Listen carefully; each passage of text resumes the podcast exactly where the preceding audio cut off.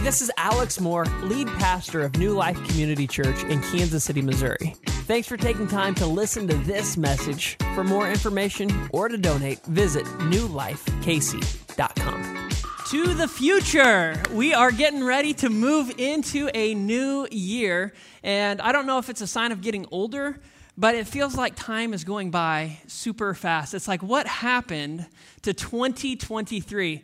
Uh, my wife Missy, she said that when we had kids, that she'd heard that the days will become long, but the years will become short. And I feel like that's so true. It feels like, man, it's just this whole year has gone by in a snap, and tomorrow we turn the page on our calendar, and it is the year of our Lord, 2024. Some of you need to think right now back to your high school years and that year you graduated, and then you can do the math and you can be like, wow, I'm getting older. I'm getting older. Time is going by. And so I'm excited as we enter a, a new year. Um, not because tomorrow is when all of the gyms are going to be packed.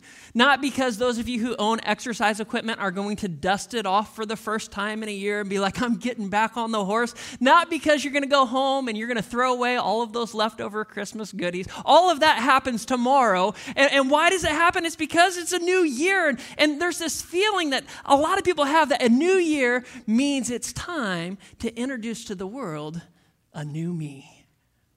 Watch out, world.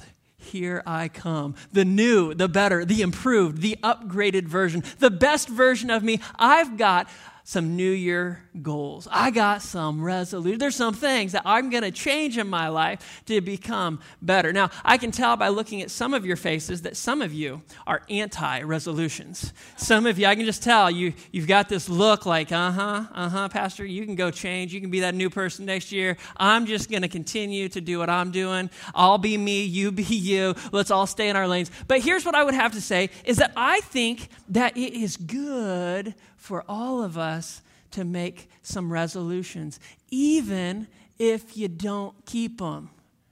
And here's why. When you make some resolutions, that means that you're looking at the future optimistically.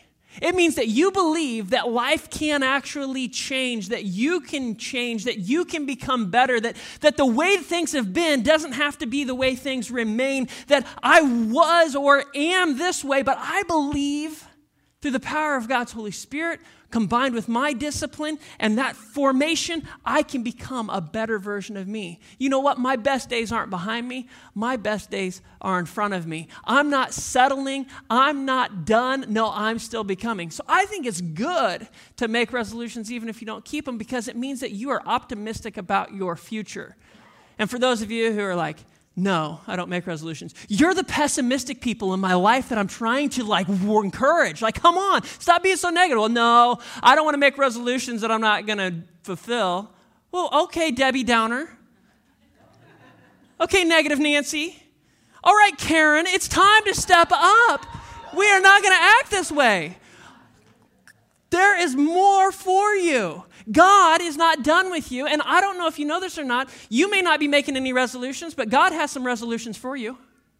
There's some things God wants to accomplish in your life next year. Well, I don't want to accomplish anything. Well, you're not in step with what God's trying to do. Oh, burn, Pastor Alex, I thought we were just going to have a day of rejoicing, looking at 2023 and being like, yay, we made it. No, we look back and we are thankful that we have made it this far, but we look forward and realize the finish line is not in our past, but it is still ahead of us. How can we continue to progress to God's best for us? So today is the day that I, as your pastor, put on my coaching hat and I get in your face and I push buttons and I try to make you get ready for a new year, a better you. So if you have a way of taking notes, today's the day to take notes. I think that you'll have a better spot in heaven for it, and it'll also help pass the time. You need to take some notes because this is a message I believe can change your life if you're willing to embrace it. Optimistic about the future. Does optimistic about the future mean the same thing as being faith filled? I would say that there's a difference between having faith and having optimism. But I do believe that if you have a proper faith and believe the things that God has said, that you will be optimistic about your future. Because He says it's going to get better in the end. It'll be better when you're with me. And that's not happened yet, that's still in the future.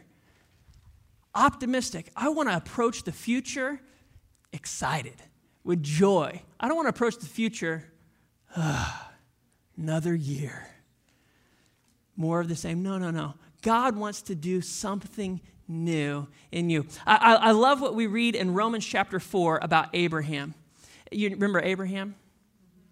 He had many sons. Yeah, yeah, that's the one. That's the one. In Romans chapter 4, verse 17, it says this it says that Abraham believed in the God who brings the dead back to life. Do you believe in that God? He's the God who brings the dead back to life. Good news for some of you. He can bring you back to life. He can bring some life to you. He is restricted by nothing. Abraham, this, I mean, this is like beginning, first, first book of the Bible, Genesis. This is way before Jesus. He believed in a God who could bring the dead back to life. And not only that, he's a God who creates new things out of nothing. What? How does he do that? He's God. I don't know. I don't know how he does it, but he's God. And here's what Abraham believed he believed in a God who could bring dead things back to life. That means he always had hope. Oh no, it's dead. Oh, so sad. No, my God can bring this back to life.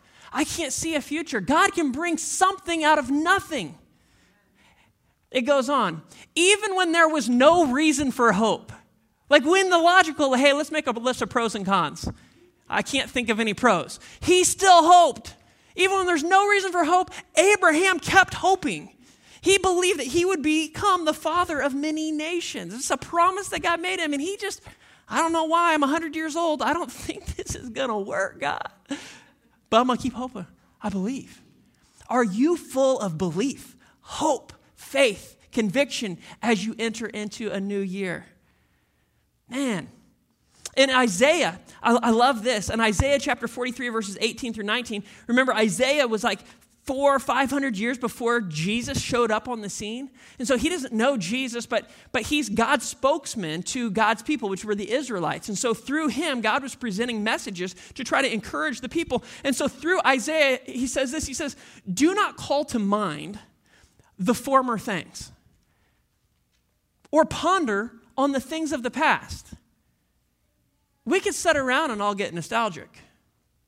But he says, Do not call to mind the former things or ponder the things of the past. Behold, I will do something, what? New. new. Don't you love new? You don't like used Christmas gifts, you like new Christmas gifts. You want God to do something new in your life. Behold, I will do something new now. When? Now. Now it will spring forth. Will you not be aware of it? Here's what God does I'll even make a roadway in the wilderness and rivers in the desert. That doesn't make no sense. Why would we put a river in the desert? Because He's God and just to show He can. You feel like your life's a wilderness, it's a little sandy, it's a little bleak. He'll put a river in your life. He's doing something new. He's not done. He's not finished. He's doing something new. And in this passage, if we actually think about the context, who's Isaiah speaking to? He's speaking to the Israelites. What would be the thing that they would call to mind of the former? What would be their past? Well, the big thing that they would have done is they would be thinking about the great Exodus. You guys remember Moses? He has a little staff. Let my people go. Pharaoh let his people go. He led them out of Egypt. He led them out of slavery through the Red Sea on a destination path of the promised land. That's what they would have called back. They rewrote their whole calendar to celebrate every single year the Exodus, the fact that we have celebrated that God has redeemed us, the Passover. Isaiah says, I know that you guys think about that and you ponder that a lot, but I don't want you to recall the Exodus as God's primary way of showing you his power because he's still showing you his power in new ways today. In the Cambridge Bible for Schools and Colleges, here's what we read from J. Skinner. He says that in this passage, it's not meant, of course, that the Exodus shall be actually forgotten. We're not saying forget about what God did in the past, because we're going to read in Isaiah 46 9, a few chapters later, that we're going to talk about this. We're not forgetting it, but, but only that we're, we're bringing it back to memory that it shall no longer be the supreme instance of Jehovah's redeeming power.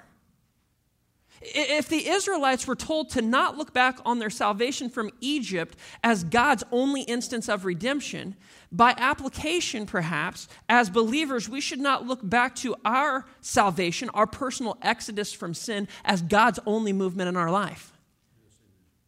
We should be expecting Him to continue to move and show in power and show in glory what He's doing now. Oh, I prayed and accepted Jesus 30 years ago. That's cute. Has He not done anything in your life in the last 30 years? If He's not, you've not been paying attention. You've not been cooperating. He wants to do more than just save you. He's not done. As we enter a new year, how are you looking at God? Oh, I'm just so thankful for what He did in my life. Great. Be thankful. But let that fuel faith for the future because He's the same yesterday, today, and in 2024. Mm. Mm. Mm. So good. So good. I'm not a person to amen in church, but if I was out there under my breath, I'd be like, all right, amen. What does amen even mean? Let it be. Yeah, let it be so, Pastor. Let it be so.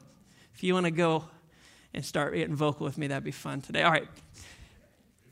Yes. Come on. All right, you guys know this to be true, so we got to bring back to reality. We, we know that, like, all right, change, Pastor Alex. We want to embrace it. God wants to lead me into change. I want to get in step with Him. I want to change. All right, that's easier said than done, right? Like, let's say you're like, all right, I'm going to do it. I'm going to be different in the new year. All right, we, we all know this stat. Uh, this is from thebusinessinsider.com. It says that 80% of New Year's resolutions fail by the second week of February.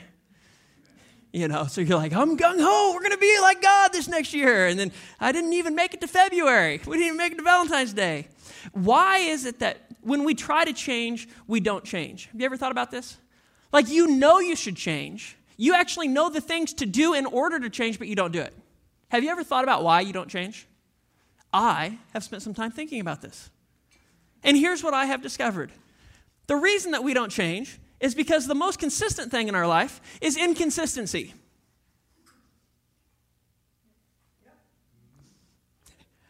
It ain't changing much. You continue to be inconsistent. I'm going to do this. I'm going to read the Bible this year. How'd you do? Some of you did good this year. Some of you are on our Bible reading plan, and I just, I'm going to golf clap you. That was so good. You did it. If Chastity's in the room, man, she commented on like 500 days this year, and there's only 365 days. It was wonderful. It was wonderful. If you want to join us on a Bible reading plan, I'll give you that opportunity before we're done today. But the reason we don't change is because the most consistent thing in our life is our inconsistency. And here's the problem when we are inconsistent, it leads to insecurity in us. I set a goal and I want to be this, and then I'm not this, and I'm failing, and I'm I'm sometimes taking on the identity of a failure. Although failure's out here, I think that I'm a failure because I've been inconsistent, and that makes me feel a little insecure. Maybe I can't really change. Maybe God really hasn't came into my life. Maybe I'm not really new. Maybe God's Holy Spirit's not really active in me. Maybe I'm just a big nobody that can't make a difference, and I just need to settle for the old way that I was. When you're inconsistent and you try to change, you try to stop this bad habit, you try to start this new habit, and you're inconsistent, all of a sudden you begin to feel insecure. And what's the problem with insecurity? Anybody know? Insecurity leads to discouragement. You don't want to continue to go. I don't want to try again. And the goal of discouragement, of course, is for you to quit. When you're discouraged, if you let it run its course, you quit. Did you know that the devil would like to discourage you? He would like you to quit. So, in order to get you on this pathway, all he's got to do is help you be a little bit inconsistent. Oh, I, I, not doing what I know I'm supposed to do. I feel a little insecure. I don't even know if I can continue to do this. I'm discouraged. And when you're discouraged and you feel like quitting, guess what? We've just met temptation. Oh, man. I feel like I've been on this cycle before. I want to do it. I don't do it. I don't feel good about myself. I get discouraged. I feel like quitting. And now there's temptation. I feel like desire to stop. What happens when we don't resist the temptation? What happens when we don't flee from it? We compromise. We say, I know that this was what I wanted to do, but I can't seem to do it. So I'll do something less than. I know that maybe God expects this, but I'm, I can't do it, so I will compromise and do less than. This is a horrible cycle to be on. Have you ever been there? Have you gone around that pool a few times, taken a few laps down that? What you need to know is that our enemy, Satan, would love nothing more than for you and I to compromise. To compromise our commitment to Christ and to make it less than. To compromise our morality and to make justifications for our sin.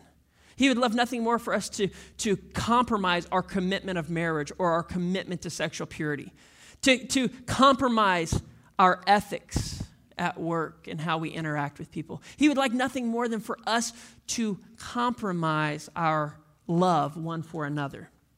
See, Satan does not want you to reach God's best for your life.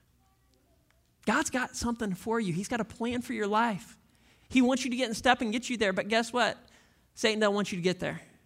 There's going to be obstacles, hurdles. It's going to be a fight. There's going to be some ups and downs. It's not going to be a linear, nice progression. We're not going to graph it as just up and to the right. No, it's a weird pathway because there's obstacles and there's hindrances and there's parts of your life in which you're not going to succeed. But the whole goal here is for us to continue to go towards God, that no matter how I mess up, I promise to get back up and keep following Him.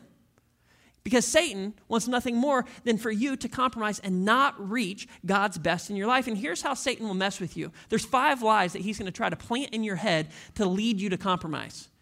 Some of you may be believing these lies. The first lie that Satan tells you is, I can't. He wants you to get in your head, I can't. I can't be all that God wants.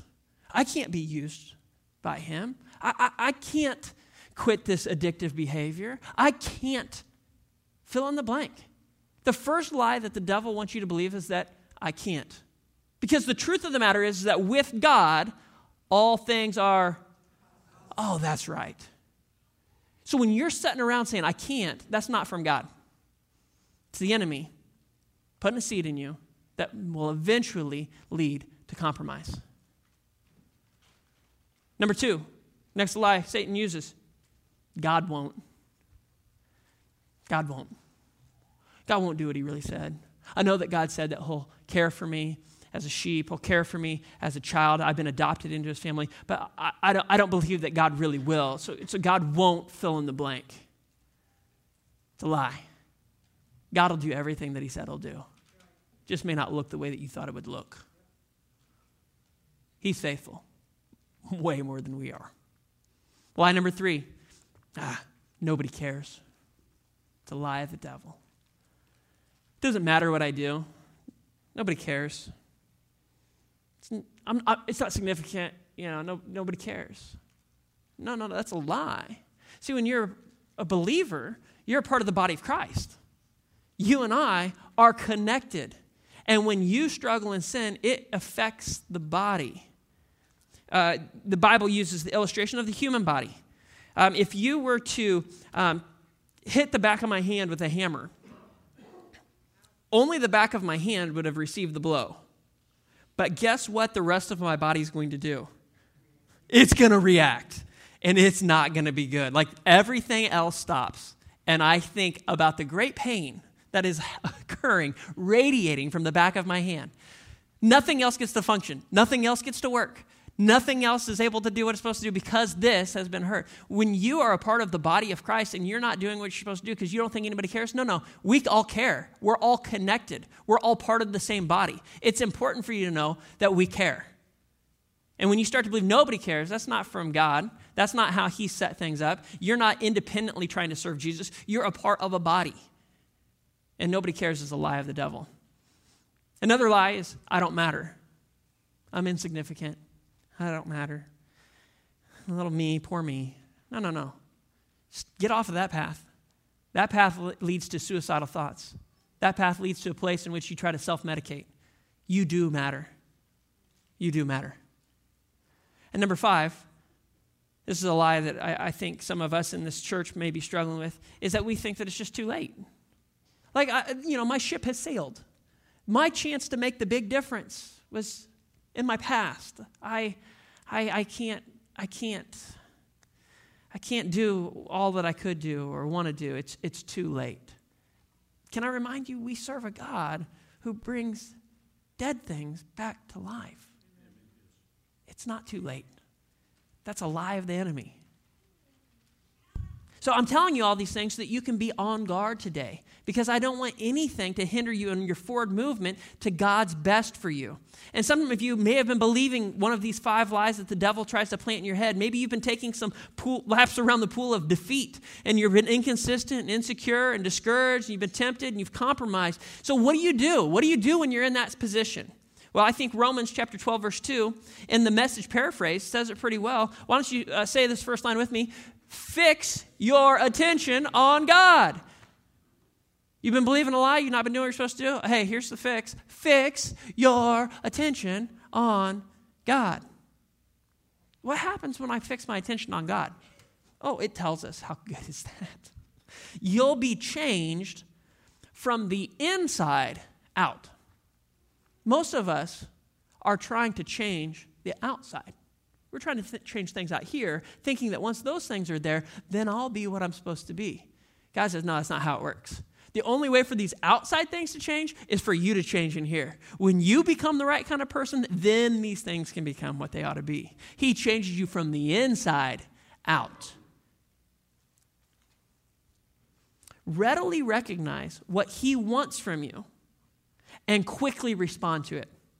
This morning, you're going to have an opportunity to respond to Like, this is, this is a good Sunday. Unlike the culture around you, always dragging you down to its level of immaturity, here's what God does God brings the best out of you. And I like this last line developing well formed maturity in you. What does God want from you? Well formed maturity. I want that. I want that when life situations occur, I don't respond like a teenager. When life things throw my way and I'm not ready for it, that I respond with well formed maturity. I'm not quick to react. I'm not emotional. I can respond with well formed maturity. So, as we move to the future, 2024, if you want to have the best year that you've ever had spiritually, there are three things that you're going to need to do. In fact, I guarantee you that you will have the best year you've had spiritually if you'll do these three things. Are you ready to take some notes? Some of you are like, I already filled the page up of notes. You're doing too much, Pastor Alex. Here we go. This is the practical part. Just turn the page. Scroll. Number one, if you want to have the best year you've had spiritually, you need, you need to, number one, put God first. Put God first. Pretty simple. Matthew 6.33 says, but seek first the kingdom of God and his righteousness, and all these other things will be given to you as well. Seek first. If we want the best year we've had spiritually, it begins simply by putting God first. And you can tell a lot about a person by what they do first. Because what they do first is reflection of their priorities, of what's most important to them. Now, um, if, if, if God is in your life, but He isn't first, I don't mean to be unkind, but He isn't in your life. You say that again, some of you are like, what? If you believe God is in your life, but He's not first, I hate to tell you this, He's not in your life because God will only fill one spot. He doesn't take second, he doesn't take third. He doesn't take any spot. There's only one spot that God will reside in, and that's the first spot. So if you don't have God as the first spot in your life, I hate to tell you this, you have a form of religion. It has no power. You might have felt that. But the only way to have the powerful form of religion that God provides is when God is number one. And you say, well, what kind of deal is this? Who's this God think he is? Well, okay, he's God. But here's the thing about God He's not like this chauvinistic, prideful, arrogant dictator. We sometimes picture him funny. He has every right to call for first place in our life because he models for us what he expects of us. And he was the first one to give his first to us. He gave his one and his only son.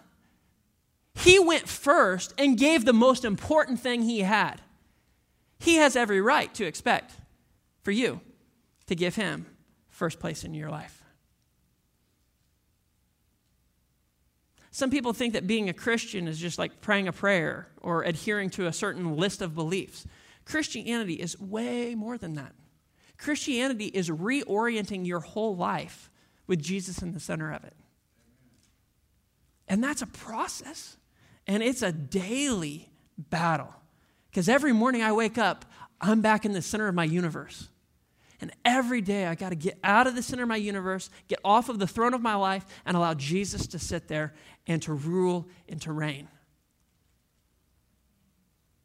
It's the battle. Christianity, it's not just a prayer I prayed in the past, it's not just a list of beliefs I believe. No, it's getting off the throne, reorienting my life around Him. If you want to have the best year that you've had spiritually, number one, you've got to put God first.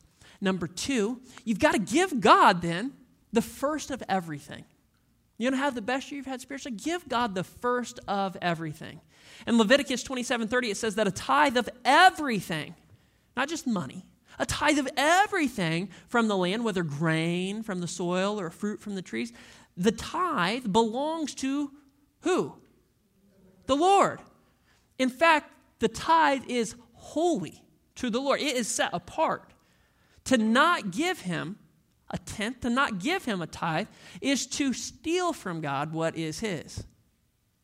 Deuteronomy 14 23 helps us to understand why we tithe. See, the purpose of tithing is to teach you to always put God in first place in your life. Why do we do this? Why do I go through this? Why do I give? Why do I tithe? Well, because it makes sure that He remains in first place.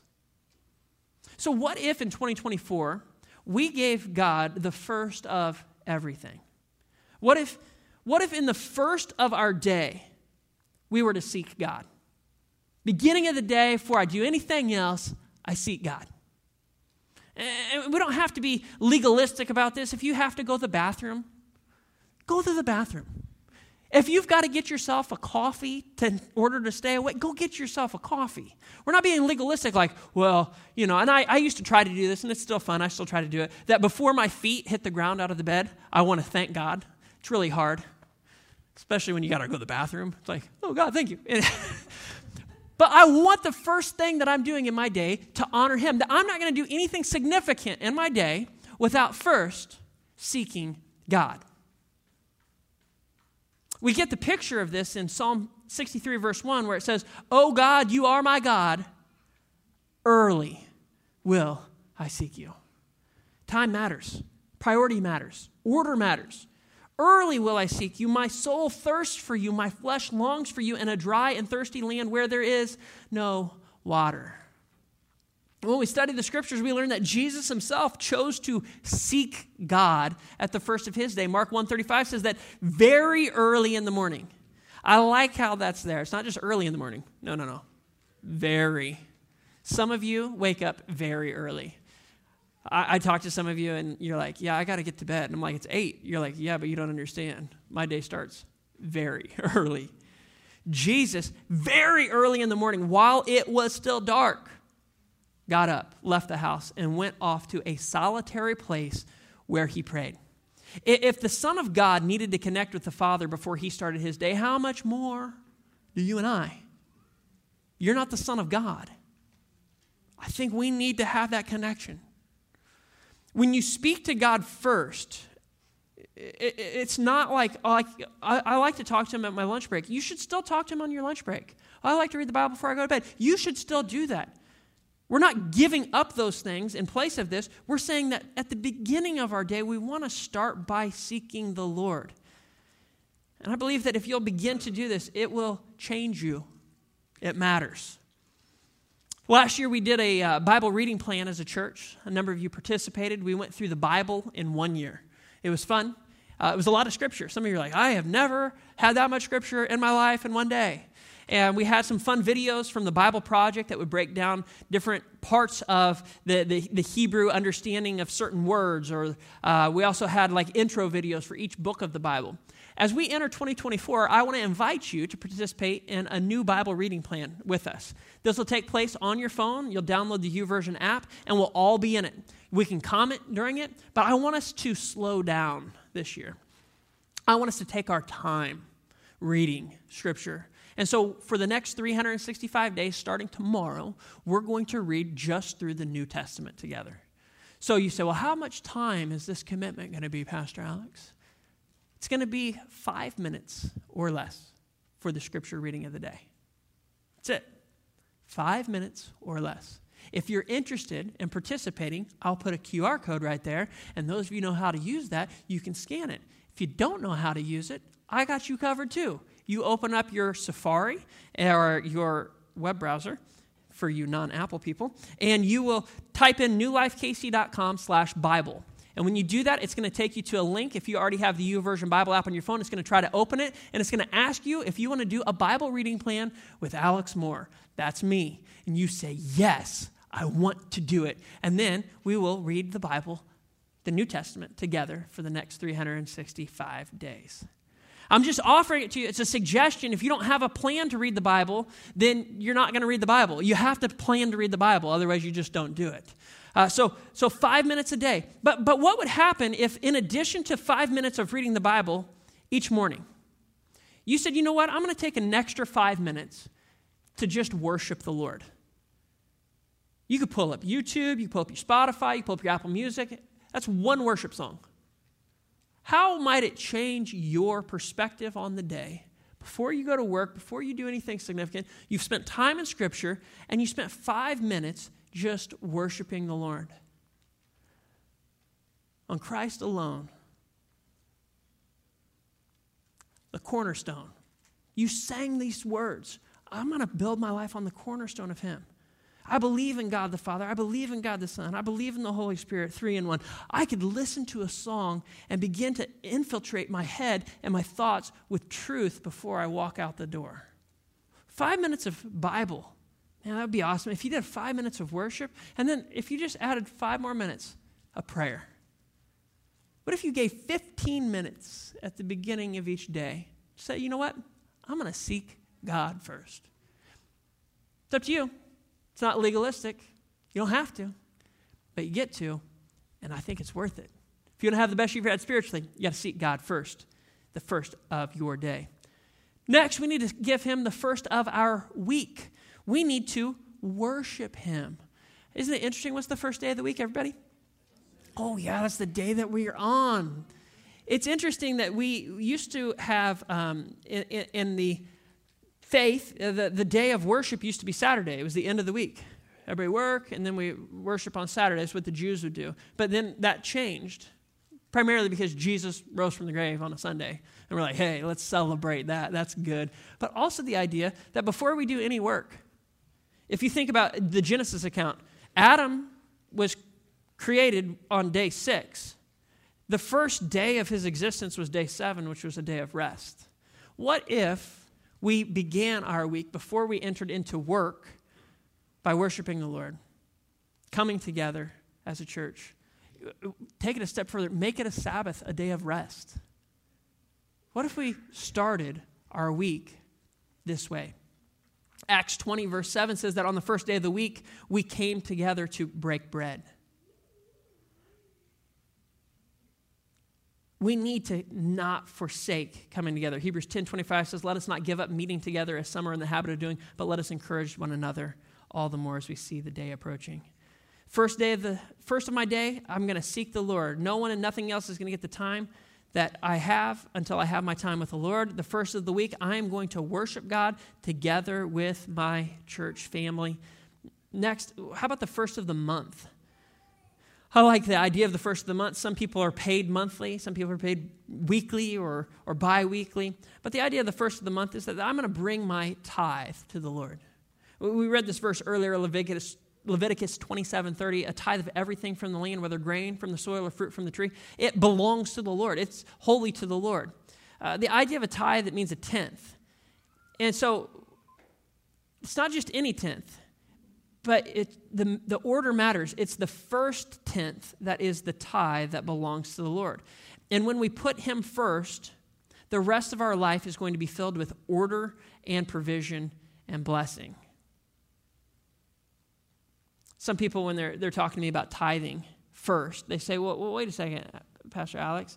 Um, for me to give God the first 10% of my income first before I pay any other bill, I, I would have to utterly rearrange every aspect of my life to do that.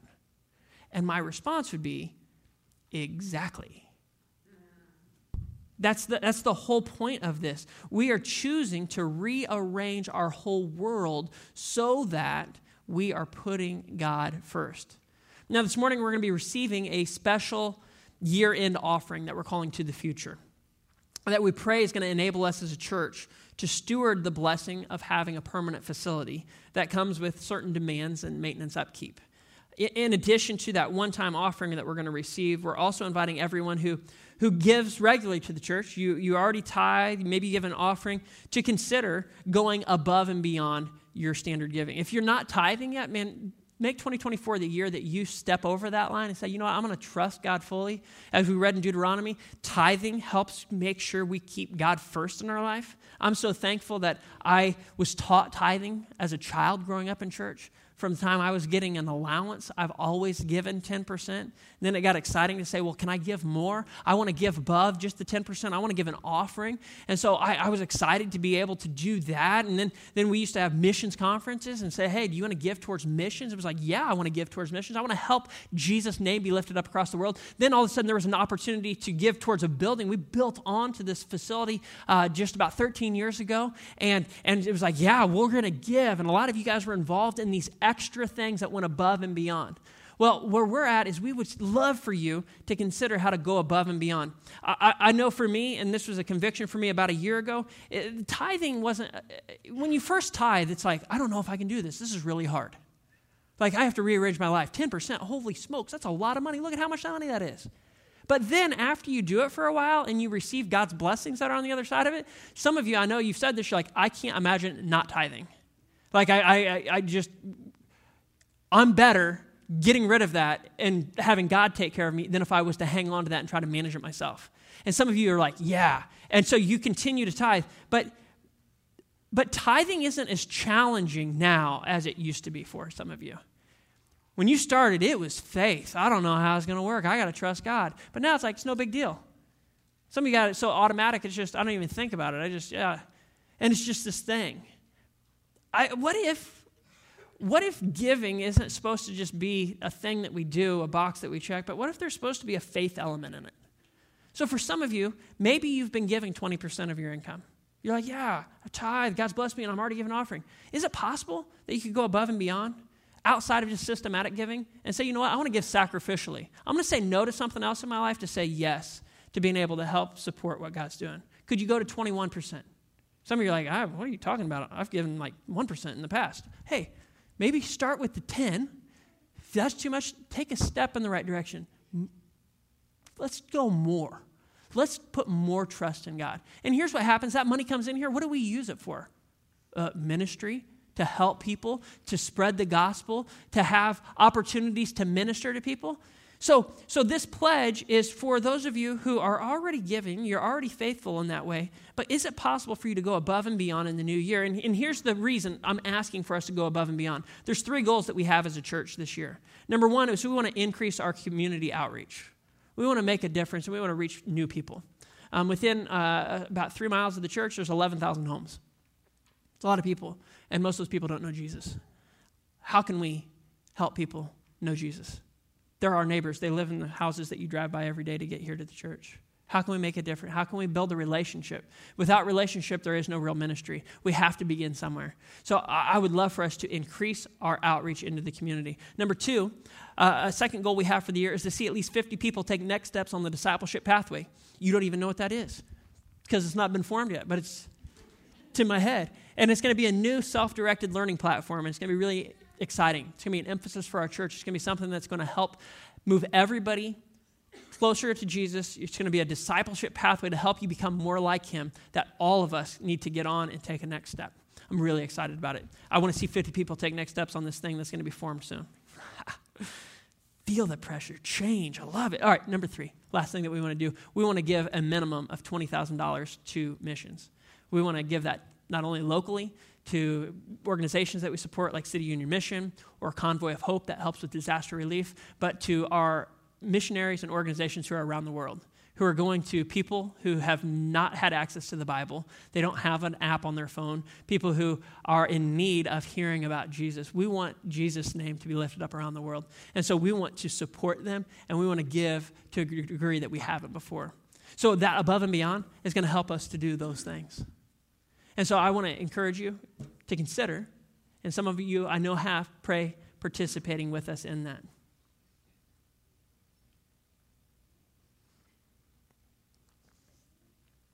Lastly, we're giving first to the Lord. The first of my year, we should fast. You heard Missy talk about that, that tomorrow um, I've invited everyone to participate in a fast. Just 24 hours. It was on November 19th in a message that I did that I asked you to consider fasting the first day of the year. And then I talked to John Glennon, and he was like, hey, what do you think about like opening up the church for like prayer and worship that day? And I said, you know what? That's a great idea. I hadn't thought about that. Everybody could just starve at home, but now you can starve here together with us. so here's how it's going to work we're going to have the building open, this room, from 10 to 5 tomorrow. Just come and go as you please. If you want to come by and say, you know what, I'm on my way running some errands, not eating, you're not going to Wendy's, hey, why don't you stop by? You can pray. I'm going to have just some worship music on, opportunity for you to come sit. You can bring your Bible. You can do a little Bible study in here. You can have just a time of prayer. You can have a time of singing. Man, I don't care. But it's just a day at the beginning of a new year to say, you know what? As I enter into 2024, God, I'm putting you first. I'm saying no to something I want to say yes to something I need, which is you. I'm withholding food or whatever else. If you can't do food because of medical reasons, saying no to something you want can't be like, well, I'm going to say no to broccoli tomorrow. Well, you don't eat broccoli ever. that doesn't count. You say, you know what, I'm going to say no to picking up my phone tomorrow. I'm going to turn it off for the whole day. Some of you guys would be like freaking out. Others of you, whatever it may be, you're saying no to something in order to say yes to the things that God would have for you. Here's how fasting works deny your body, devote time to God, and it leads to a spirit more in tune with God's spirit. You don't have to, it's a get to. And as I start the new year, me and my wife, we got no food tomorrow. We're going water only. We're going to have headaches. We're going to have sugar withdrawal. We're going to have caffeine withdrawal. We're going to have all of it. And we're going to love it. Because every time those little things hit us, we're going to remind ourselves that we're not meant for this world. We want more of Him and less of this. I want my desire for God to be greater than my desire for my stomach. Fasting it disconnects us from the world while prayer connects us to God. And when we put fasting and prayer together, we'll see God do tremendous work in our lives. Joel 1:14 says, "Declare a holy fast, call a sacred assembly, summon the elders and all who live in the land to the house of the Lord your God and cry out to the Lord." We're declaring the fast, we're opening up the house. Let's start the new year putting him first. All right, so three things to have the best year you've had spiritually. Number one, put God first. Number two, give God the first of everything. Number three, expect God to bless the rest. When you give God the first, He blesses the rest. And this is the principle of firsts that God takes what you give Him and He multiplies it. You give Him your first time of your day, somehow or another, He multiplies your time. You give him your first finances, and somehow or another, he multiplies your finances. You give him your first thoughts of the day, and somehow he multiplies your thoughts and gives you creativity and new ideas that you never had before. I don't know exactly how he does it, but he does it. When you put him first, it's like uh, somehow I still had time to do everything I needed to do. Somehow my money just seemed to go further. I don't know how this works. But Proverbs 3 says this in all of your ways. How many ways? All. Acknowledge him. Honor the Lord with your wealth, with the first fruits of your crops. Then, after you do that, your barns will be filled to overflowing and your vats will brim over with new wine. When God blesses us with more than we need, it's so that we can bless others. It's important for us to know what the more is for. When we're blessed with more than we need, what are we to do with it? We're to bless others with it. When God blesses Missy and I with more, we love to give more to the church. We believe in the mission of this church. We're behind the missionaries and the organizations spreading the gospel around the world. We like to invest here. But it doesn't just stop with church. Here recently, in the last month, I had a college student say, Hey, uh, would, you, would you give to help me go on a missions trip? You know what?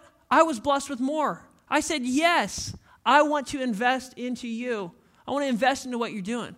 I had a, a kid who grew up in my youth ministry who's a pastor at a church who reached out and said, Hey, our church is struggling. We're in a real impoverished area. Is there any way that you could give? Yes, I've been blessed with more. It's not for me to have more. It's not so I have security because I have money in a savings account. I've been given more to bless others. And it's a joy. Can I tell you? That's not my default. I'm not normally a giver. I'm like, hey, wait a second. God gave me this. Something bad's coming around the bend. I'd better hang on to it. Hot, hot water heater's going out. Uh oh. Car's going to catch on fire. I better hang. No, no, no. I have to learn to be a conduit of giving. God has blessed me with more. I'm able to give more. And as I do that, God says, I can trust that boy. I'll give you some more. It's not so that I have more, it's so that I can give more. You have to know why you're being blessed with more. And the cool thing is, is that when you put God first and you give Him the first, you can expect God to bless the rest. But here's the thing we all have to know God has a plan for your life, but He'll only take you as far as you allow Him. Faith thrives in discomfort.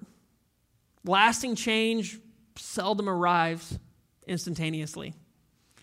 Every beginning of something new is difficult, but you'll never finish anything you don't start.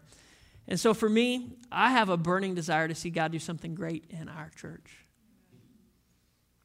But if we're constantly in the state of compromise, believing the lies of the enemy, we're going to miss what God has for us.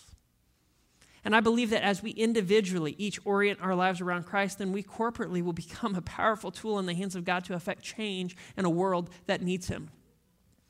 And maybe, just maybe, we'll be the church that Jesus spoke of, that the gates of hell would not prevail against. So as I look to 2024, I am optimistic. I am full of faith. And as a pastor, I can't help but dream bigger dreams for our church and our community. I long to see more lives transformed, more hearts healed, and more individuals encountering the love of Jesus. But to make that vision a reality, I have to be willing to take a step of faith. But I alone can't do it. I'm inviting you to take a step of faith as well. Thank you for listening to this message. For more information, please visit newlifekc.com.